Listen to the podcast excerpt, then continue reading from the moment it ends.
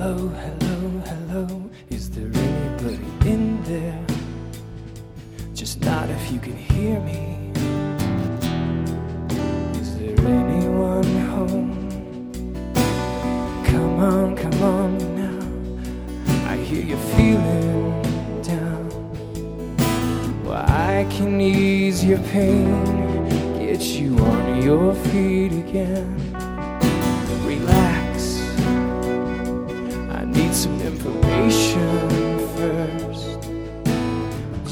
The basic facts.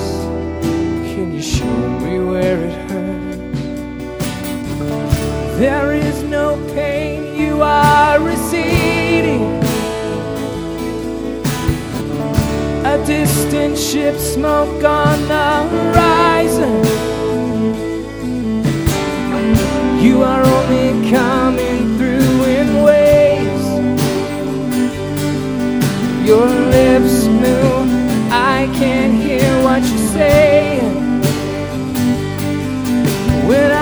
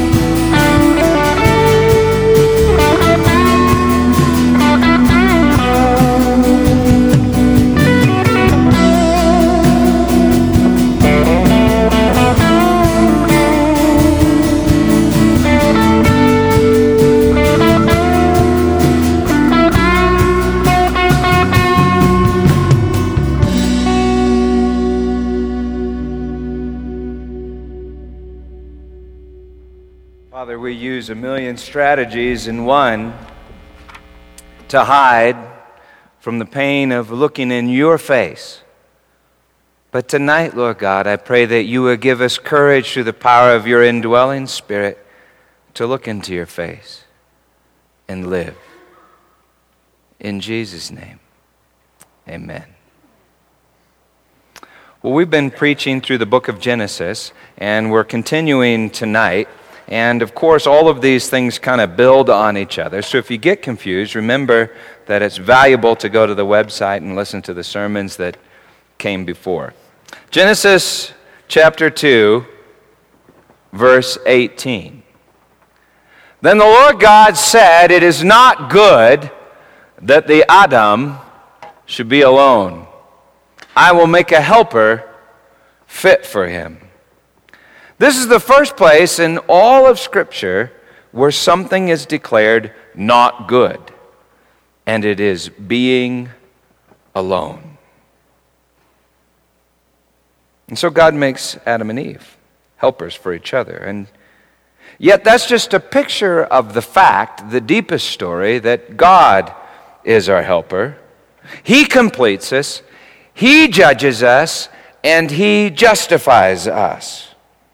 However, we're tempted to complete ourselves and to cover ourselves with the tree of the knowledge of good and evil, the law and works of the law. We're tempted to judge and justify ourselves. Verse 6 So when the woman saw that the tree was good for food, and that it was a delight to the eyes, and that the tree was to be desired to make one wise, she took of its fruit and ate. And she also gave some to her husband who was with her, and he ate. Then the eyes of both were opened, and they knew that they were naked. And they sewed fig leaves together and made themselves aprons, loincloths. They, they judged that spot on their body where they are incomplete by themselves and only completed by the other. And so you see, what was meant to be completed and covered with life and love, they now cover with law and justifications and fear. You know, when the love is lost, that's when we call the lawyer, isn't it? And they heard the sound of the Lord God walking in the garden in the cool of the day, the evening of the sixth day. The man and his wife hid themselves from the presence, literally the face of the Lord. They hid themselves from his eyes, his judgment hid themselves from the presence of the Lord God among the trees of the garden, literally in Hebrew, the tree of the garden. I think they're hiding in the tree that they just ate from, as evidenced by what they do and they say next. But the Lord God called to the Adam. Now remember, the Adam is uh, mankind, the Adam is singular. Uh, that's Adam and Eve. For the two, God sees as one. Two have become one, right? Maybe, right? The Lord God called to the man and said to him, Where are you? Now, God knows where they are, doesn't He?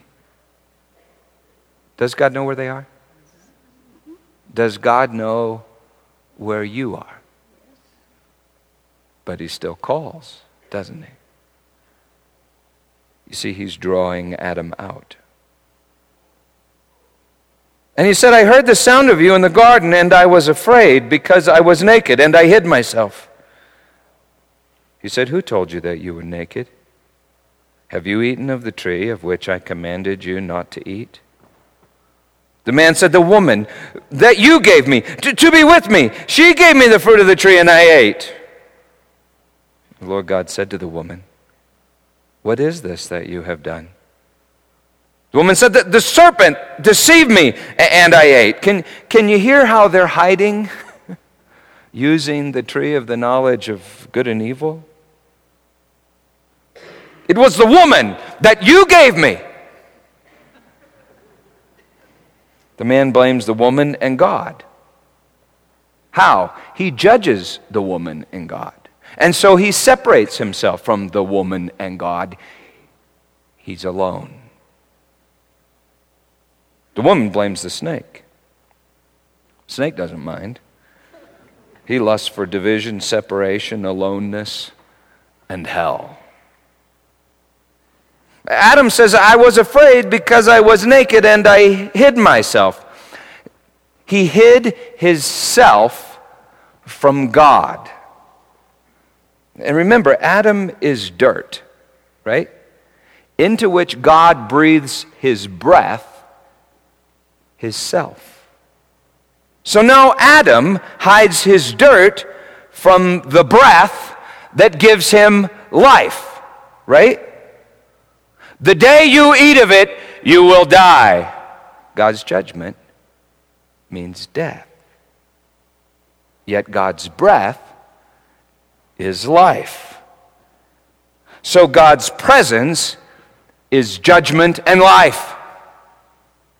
It's the tree of the knowledge of good and evil and the tree of life. It's death and resurrection. But Adam hides from God's presence. And now I hope you see how absurd and entirely ironic this whole situation is. In the fear of death, Adam, who is dead, hides from life. We all do. Romans 7 9, Paul writes, I was once alive apart from the law. But when the commandment came, sin came alive, and I died. We're dead. Dead, yet, Hebrews 2 5, the devil has subjected us to lifelong bondage through the fear of death. Dead, but so afraid to die, we hide from life. That's us. Imprisoned in a lie, we hide from the truth. In the land of the lost, we hide from the way. Jesus is the way, the truth, and the life. He is God come to us, looking for us in the evening of the sixth day. He was crucified from the foundation of the world. His death on the tree is God's judgment. He is the love of God poured out, He's grace. So, in death, darkness, and lies, Adam is hiding his sin from the grace of God in Christ Jesus our Lord. He's hiding himself from God. He's hiding his dust from breath. He's hiding his dirt from the seed, the eternal seed. His darkness from light, his lostness from the way, his lies from the truth, his death from the life. He's hiding his judgment from God's judgment. He's hiding himself from his helper. Have you ever wondered what would have happened if Adam and Eve just wouldn't have hid? Maybe the same thing that happens when any of us stop hiding and surrender to grace. Life! Young pastor rang the doorbell of one of his parishioners. He thought someone was home, but nobody uh, came to the door. Finally, he just wrote a scripture text on the back of his business card and slid it under the door. The text was Revelation 3:20. Behold, I stand at the door and knock. If anyone hears my voice and opens the door, I will come in to him and sup with him. Two days later, the pastor received his card back in an envelope. Along with the envelope was another note, a quotation from Genesis chapter 3, verse 10. Lo, I heard the sound of thee in the garden, and I was afraid, because I was naked, and I hid myself. well, if you're naked, it's wise to hide yourself from the pastor, okay? But if you're a bride, don't hide from the groom. Let him cover you. That's when life happens. We're the bride. Jesus is the groom. He says, Behold, I stand at the door and I knock and I knock and I knock. and we hide.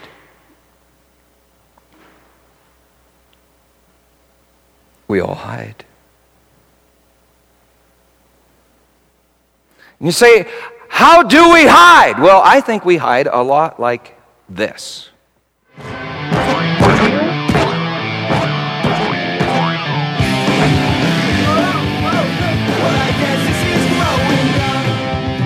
My first memories are kind of hazy.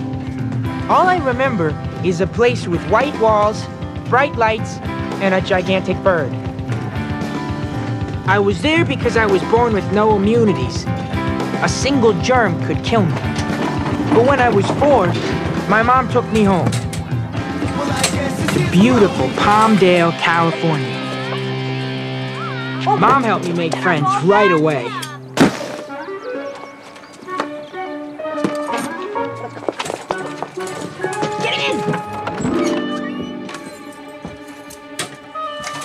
Our house was enormous like a castle, and for the first time, I felt completely free. There. Now you're safe from that evil, filthy world. You're home, Jimmy. And you'll never, ever, ever have to go out there again. I had a big room with my own bed, lots of toys, and two pairs of retractable arms. And the prince climbed to the top of the tower and said, Come with me, and we'll live happily ever after. Then Rapunzel left her plastic bubble and died. The end. Those evil doctors. Nobody's gonna get any germs on my little boy now. You'll always stay pure. Won't you, Jimmy?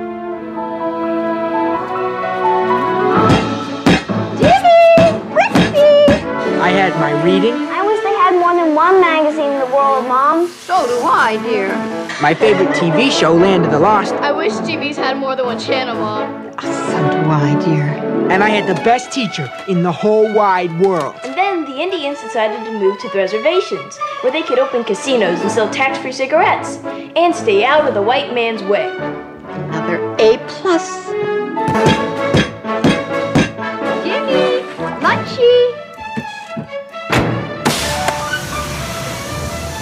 Supper time was the best. Nothing could beat Mom's homemade, vitamin-rich, soy-based, germ-free, fat-free fiber cookies.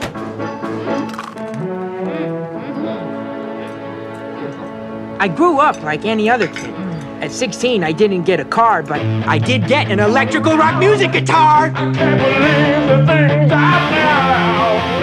I need to find my way.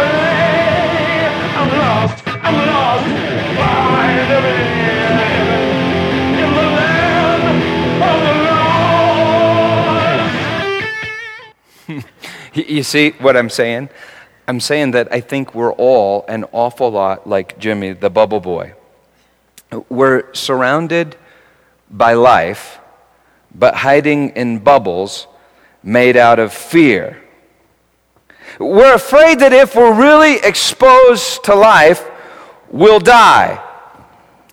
But that fear, you see, that fear is actually a lie. You see, Jimmy, Jimmy actually does have immunities to germs. It turns out that his mother is lying in order to maintain control of Jimmy.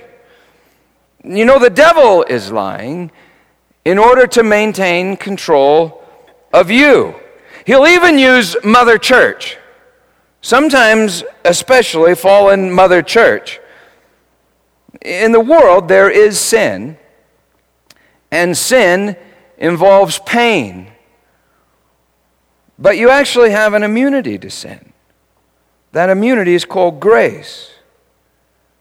Grace is God's judgment upon sin. So grace can hurt. It really can if you choose to hang on to sin. But grace is infinitely more powerful than sin. But now listen close. If, if you don't really believe in God's judgment of grace, you'll think that you have to protect yourself with your own judgments. You'll think that you have to build a bubble out of your own justifications, knowledge of rules, and lots of good deeds, and that often looks like religion. But we each live in a bubble of justifications constructed in fear. We think the bubble is home, safety, freedom, and life. But it's actually bondage and death, where we become comfortably numb to life, to love. I think this is our bubble. Now, if you were here last time we were in Genesis, I think you'll remember this. I think this is our bubble, my bubble, the false self. That I think is me. What Paul calls the old flesh or the old man, the old Adam. It's the kingdom, you see, of my own judgments. It's my own deepest hiding place. It's where I go to be alone. Yet it's not good for Adam to be alone.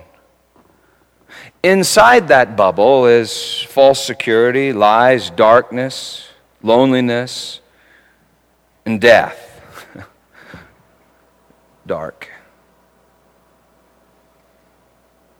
Outside the bubble is what?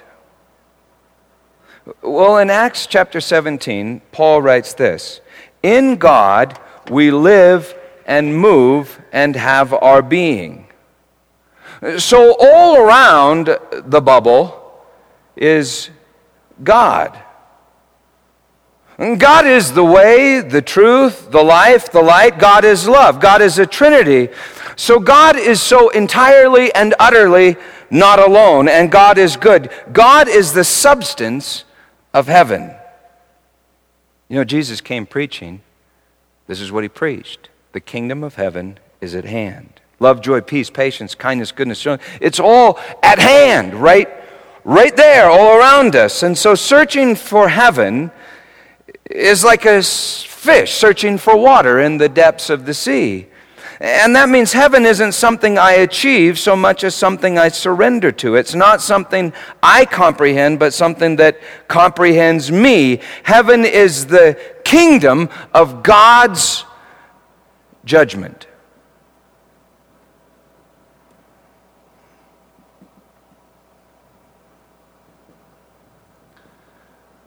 All around me.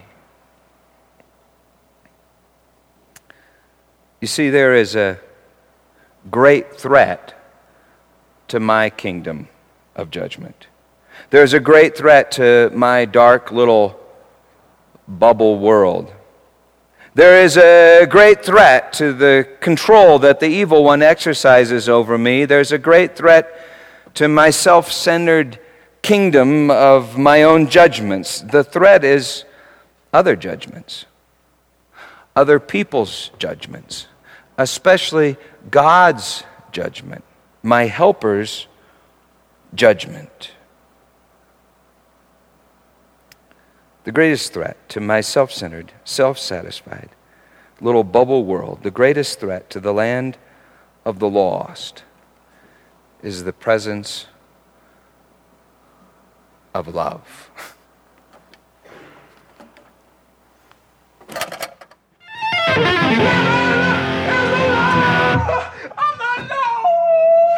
I was so happy. I had everything a boy could ever want. Until. Chloe. And then Pinocchio came out of his plastic bubble, touched the filthy little whore next door, and died. The end.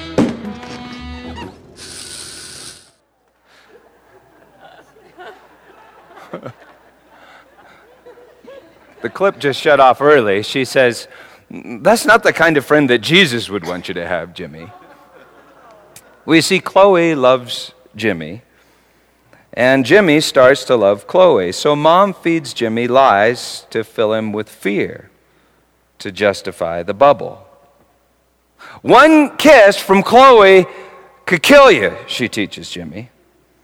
A kiss is bacteria, pain, and death. And in a way, uh, get this a kiss would kill Jimmy. It would kill that false Jimmy trapped in a lie. You know, when Adam sins, when Adam sins, he creates a bubble with his sin. A bubble of not God's judgment, not God's word, not God's kingdom, Avoid. And then he protects that judgment with justifications. He protects this, bad judgments, from this, good judgments, with uh, leaves from the tree, more of the tree. There's a fig leaf right there. See, he's putting them all over himself to protect himself. He reinforces his bubble with justifications and hides himself there in fear. It was the woman that you gave me, says Adam. It was the snake, says the woman, not me, not me. Don't look at me. Don't judge me. Don't see me. You know, once we've sinned, in order to make ourselves right, we have to make someone else wrong. I mean, once I've sinned, in order to judge myself right, I have to judge someone else wrong.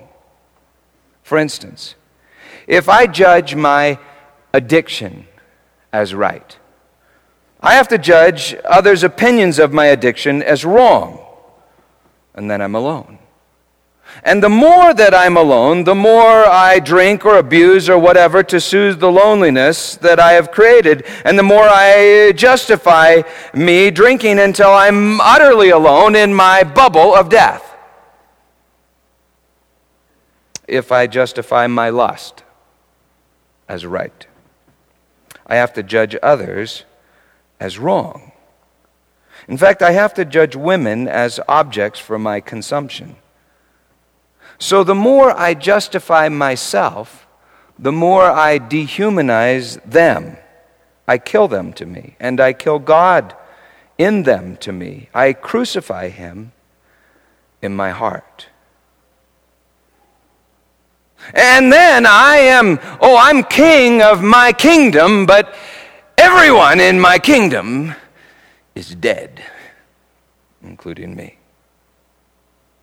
If I justify my greed as good, if I justify my greed as good, I judge most of the world as bad. Do you realize that half of the people in sub Saharan Africa live on less than a dollar a day? A dollar a day. And I've seen it. I've been to Kenya and Mozambique hand an orphan a dollar and he or she can eat for a day instead of starve. And they each have names, like Stephen or Keisha or Timothy. And if you're like me, tonight after church, you'll go out to get something to eat and you'll do your best to forget Stephen and Keisha and Timothy. Because the bill will come to something like $32, $33. And that means that if you would have just had ramen noodles for dinner, Stephen, Keisha, and Timothy could have eaten for 10 days rather than starve. And now, if you're like me, right now, you're thinking something like this. Yeah, but that won't solve global poverty.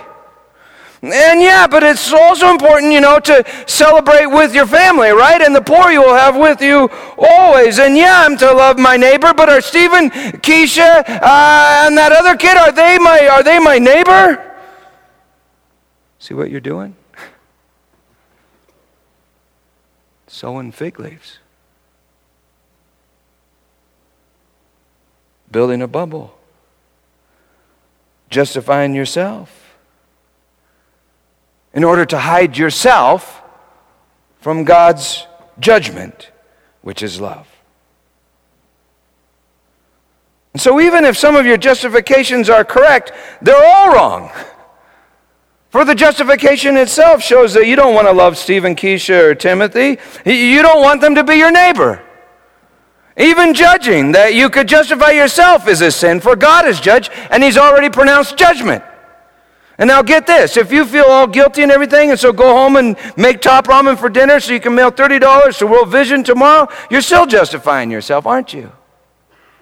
You're still covering yourself with fig leaves. You're still afraid for yourself, hiding yourself with good deeds, with knowledge and religion, and you still don't love Stephen and Keisha and Timothy all that much. Actually, you're using them to feel better about yourself just like a Pharisee. You're giving alms to justify yourself, to protect yourself by hiding yourself, so you don't have to surrender yourself, falling on the temple floor like a tax collector crying out to God, Have mercy on me, a sinner! For I am dead in my trespasses and sins and the uncircumcision of my flesh. My bubble.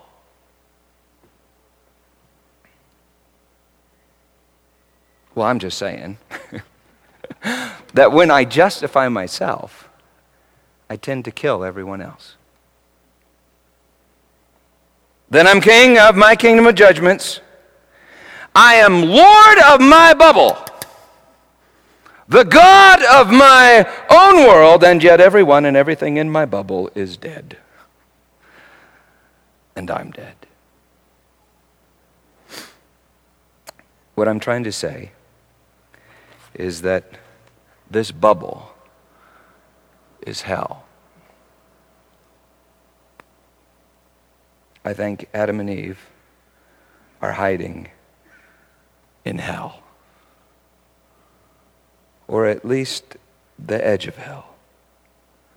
See, they've already left the garden. The problem is they just don't know it. Hell is where people hide from God's presence. Job begs God to hide him from his face in hell. Jonah runs from God, uh, dives into the sea, and hides from God in hell, the belly of the fish. And by hell, I mean Sheol or Hades, the outer darkness where we hide from God. I think the best description of Hades outside the Bible is in the book The Great Divorce by C.S. Lewis. In The Great Divorce, you know, hell is a place where everyone gets whatever they want, but no one wants what they get, for no one has the capacity to want love. So they all live in these immense mansions, utterly alone, perpetually concerned with themselves and their judgments, their dignity and their grievances, and what the people are saying, and public opinion, and their justifications.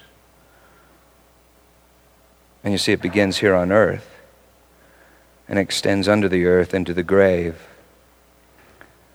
Just like it extends under the earth into the grave in Scripture Sheol, Hades, the grave. Lewis writes Hell is a state of mind.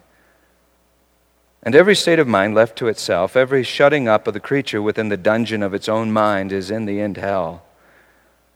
But heaven is not a state of mind. Heaven is reality itself. I'd put it this way Hell is fallen man's, fallen Adam's state of mind. And heaven is God's state of mind. And remember, states of mind are more real than matter.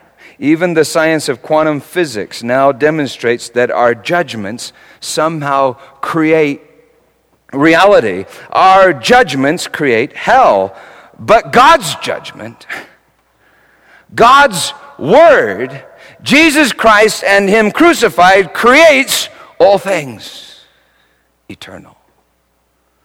Heaven. See, I think hell is made with our judgments and guarded with our justifications and one day will be destroyed with God's fire. But now, it's guarded with our justifications. And maybe that's why there is no record of Jesus talking about hell to pagans. But he warns the scribes and the Pharisees, the religious crowd, he warns them a, lot. Maybe it's because they're the ones most in danger of getting stuck there, buried in all their justifications and judgments. Judge not, lest you not be judged. And in my experience, religious people are pretty good at judging. People like me, religious people like me. See, it's the scribes and the Pharisees who know how to guard their sinful selves with religion. It's, quote, the sons of the kingdom that will be cast into the outer darkness. It's the scribes and the Pharisees that Jesus calls whitewashed tombs, that is, walking graves, hell on wheels, walking around. You see, the problem isn't that you sinned, Jesus already died for your sins. You know that? John says it. He didn't just die for your sins, he died for the sins of the whole world. And from the foundation of the earth, the revelation reveals. The problem isn't that you've sinned, but that you still hide. The problem isn't that you sinned, but that you don't yet truly believe you're forgiven. The problem is a lack of faith in God's judgment, and so you hide yourself in your own justifications, and that, my friends, is death and hell. God loves people trapped in hell, yet God hates death and hell. That's why, in the end, with the end, he will destroy it. Revelation chapter 20, verse 14. Then death and hell were thrown into the lake of fire, and death will be no more. God is consuming fire. To have this bubble destroyed from the outside in is to be cast into the lake of fire. The second death. But to have this bubble destroyed from the inside out well, to have this bubble destroyed from the inside out is to drink fire. Into yourself. It's to die to yourself and surrender to God's mercy. It is to say, God, I confess my sin and I receive your grace. God, have mercy on me, a sinner. Then Christ is born in you. He is formed in you, Christ in you. And this vessel of wrath becomes that vessel of mercy, an earthen vessel filled, dirt filled with the breath of God, the new Adam life. You see, I think that's what would have happened if Adam and Eve would have stopped hiding, surrendered their naked selves to grace they would have got pregnant with eternal life. But maybe it's not too late. But in Genesis 3, they hide. And so God proceeds to kick them out of the garden and curse the earth. In other words, He's not going to let existence in that bubble be easy.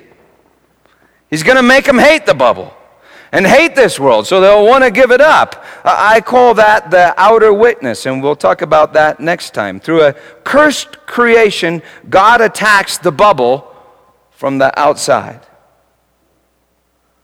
But with the helper, he attacks it from within. Remember last time we said that in Christ, God took the fruit from us, his bride, and he became sin for us, descended into our death and our hell, into our deepest hiding place um, to be with us. Emmanuel, God with us. In the great divorce, uh, the angel says this A damned soul is nearly nothing.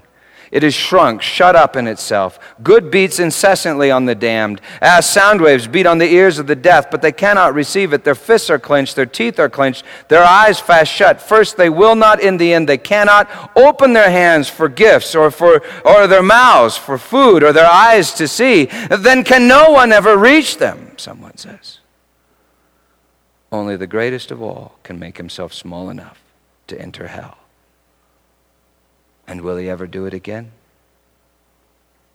It was not once long ago that he did it.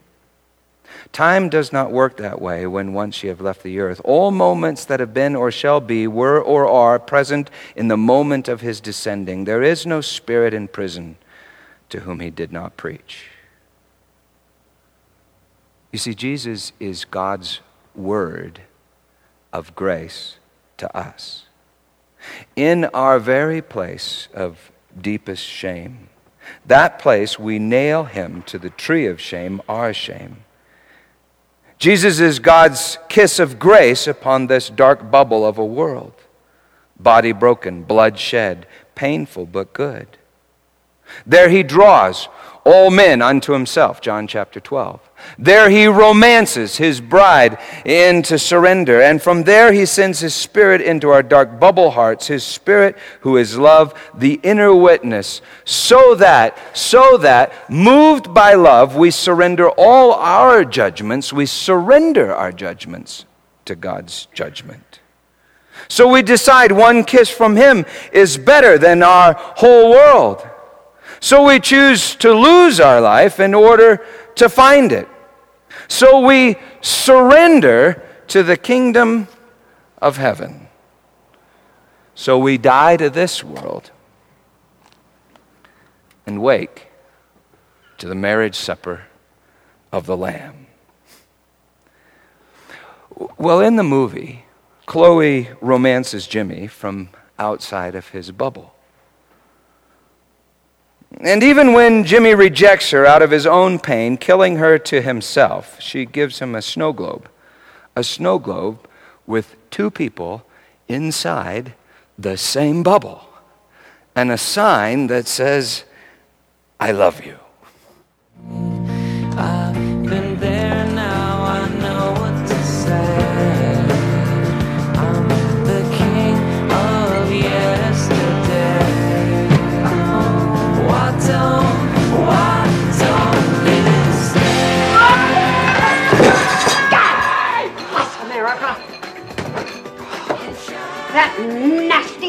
Slut left just in the nick of time, Morton.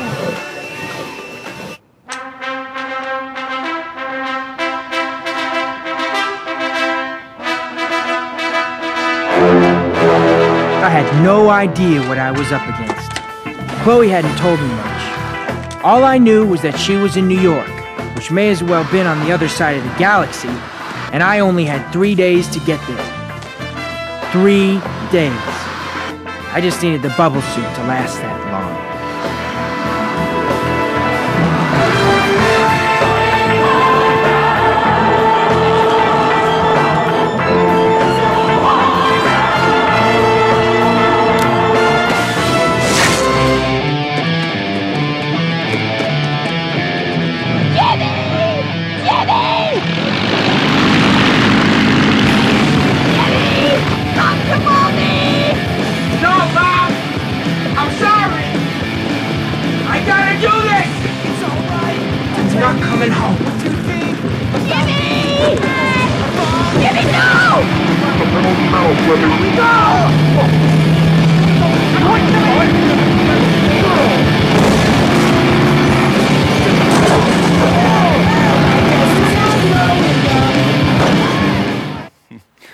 When Jimmy gets the gift, love infects his bubble. He has three days, three days, like death and resurrection. He constructs a mobile bubble and sets out on the journey of his life. He gets beat up by a cult. He's included in a gang. He's conscripted into a freak show. He even goes over Niagara Falls in his bubble. It's the outer witness, so that by the time he gets to the wedding, where Chloe is marrying another, by the time he gets to the wedding, the bubble is pretty beat up. But it's the inner witness his love for Chloe that ultimately, finally, finishes the bubble off. Do you, Mark, take Chloe to be your lawfully wedded wife? And do you, Chloe, take Mark to be your lawfully wedded husband? Jimmy! Hey, dude, what the hell are you doing here? I thought I told you to head on home. Just hold on a second, Bato. Bato? Shut up, Am I in a line here? Chloe. I, uh, What?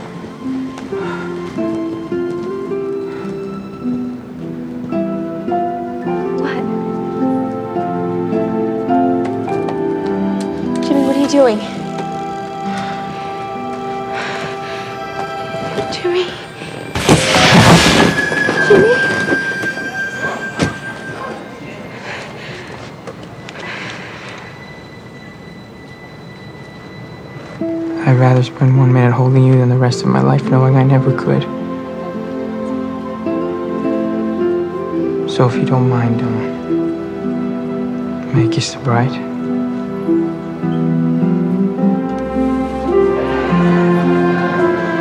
me?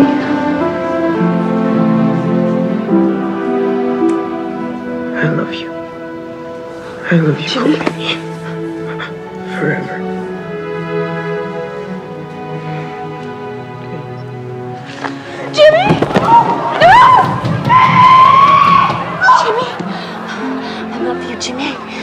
I've always loved you. You killed him!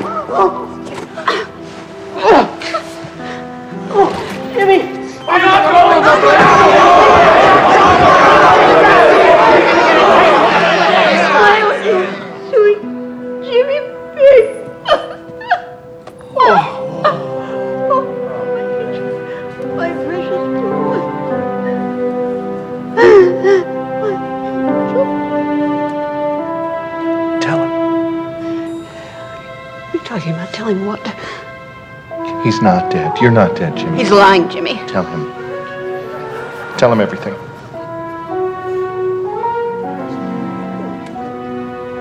You're not dead, Jimmy. I'm not. You developed immunities when you were four. I couldn't bear to let the world ruin you with its filth. Well, there's so many awful things out there, Jimmy. There's so many horrible.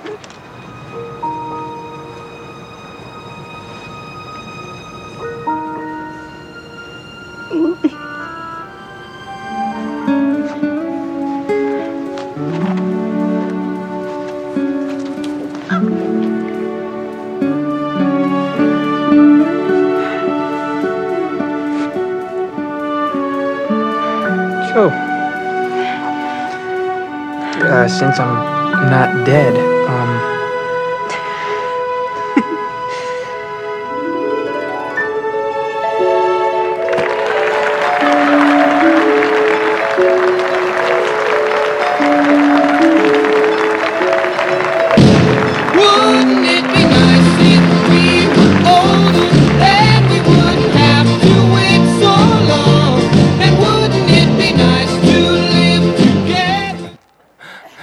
You see, the whole world, the whole world is running from God and hiding from God.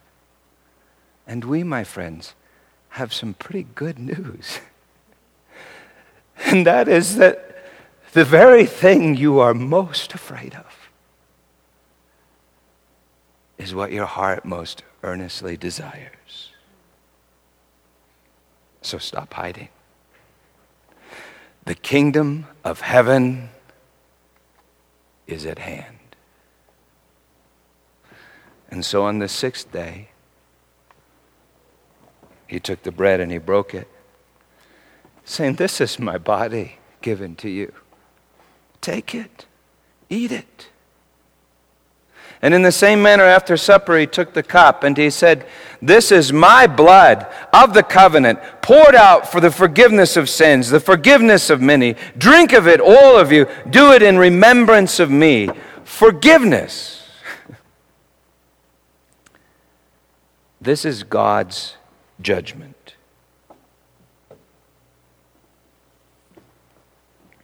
This will burst your bubble. This is the thing that you have feared most. This is what you're running from. This is the thing that you have feared most, and yet this is the thing that your heart most earnestly desires. This is the judgment of God. And it will destroy all other judgments and make all things new. So stop hiding. You see, the problem really isn't that you sinned, it's that you're hiding. Let's pray.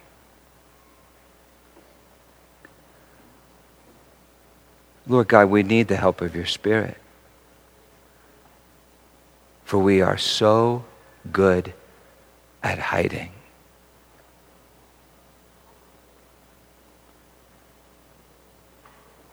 Would you find us?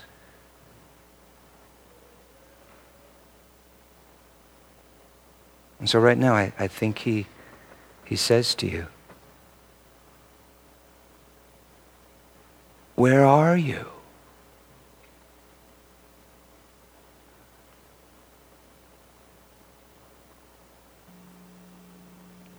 Are you in the trees?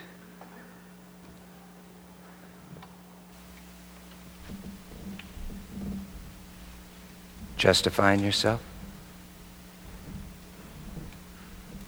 Explaining why you don't need him? A helper?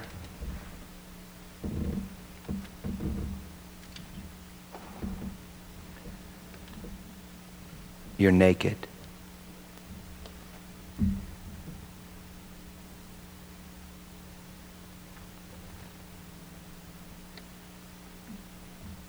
What are you ashamed of?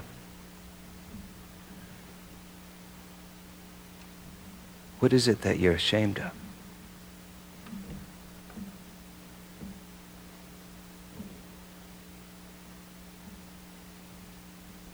He's calling to you. Where, where are you? Do you know who's standing right in front of you?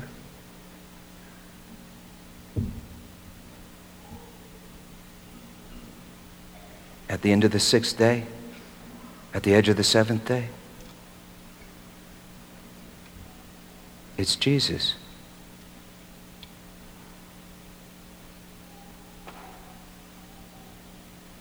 Look at his hands.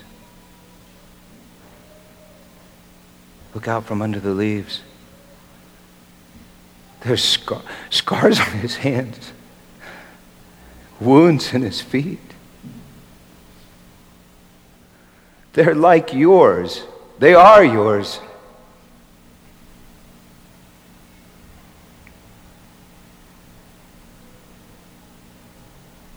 You feel lost? You feel dead?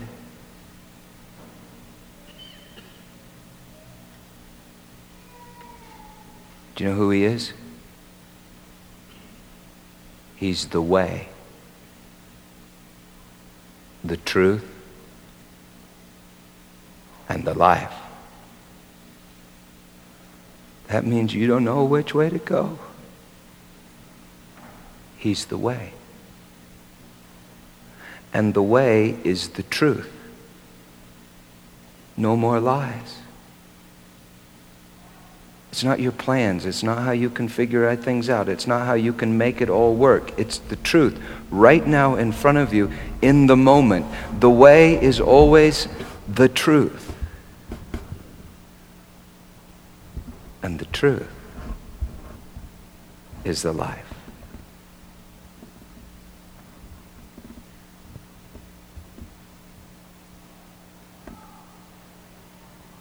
So talk to him.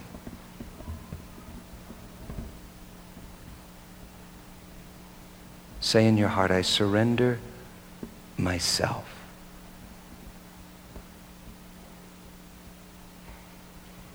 My naked self.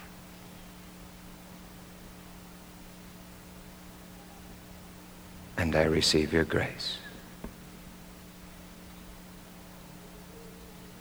He is the judgment of God on you.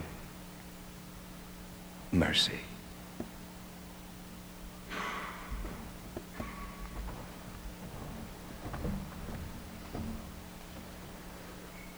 The darker cups are wine, the lighter cups are juice. They're both mercy, God's judgment, God's fire, God's love for you.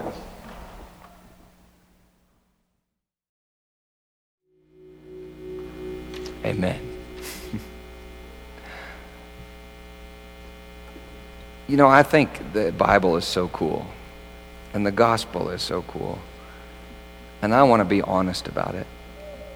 Sometimes people have said, well, that pastor doesn't believe in hell. Hell is as real as sin and death and the grave. It's as real as this old body of mine and this earth on which I'm standing. But it's not as real as God. And we get trapped there. Dark spirits inhabit the lies. Satan inhabits those places, the power of the void. And he talks. I've heard him. And those places, that place in us of doubt and fear and shame, is what empowers a life of sin. It's what fuels um, so much of the pain and suffering of this world. And yet, I think God allows the darkness to persist because He loves you. And He wants you to surrender to His love. And so you see, the problem really is that you're hiding. Not that you've sinned, but that you're hiding in your own judgments, your own darkness. And we're very good hiders. That's why we need each other. We need to confess our sins one to another, just as a practice, a common thing that we do. A really sad deal with the Protestant Reformation is we did away with the confessional. You're all the confessional, okay? For you're all priests of the living God if you've surrendered your life to Jesus. And tonight, if you're stuck and you just want to confess some things, we have a ministry team, and uh, I'd love it if you just spent some time with them because this is what happens when you confess. You are confessing your judgments, your darkness, and you are looking into another person who contains the very spirit of the living God. You're looking into the mirror that is their eyes, and they are looking back at you, telling you who you are when you say, I confess this, this, this, and this, and they look at you and they say, In the name of Jesus, under the authority of his blood, you are forgiven.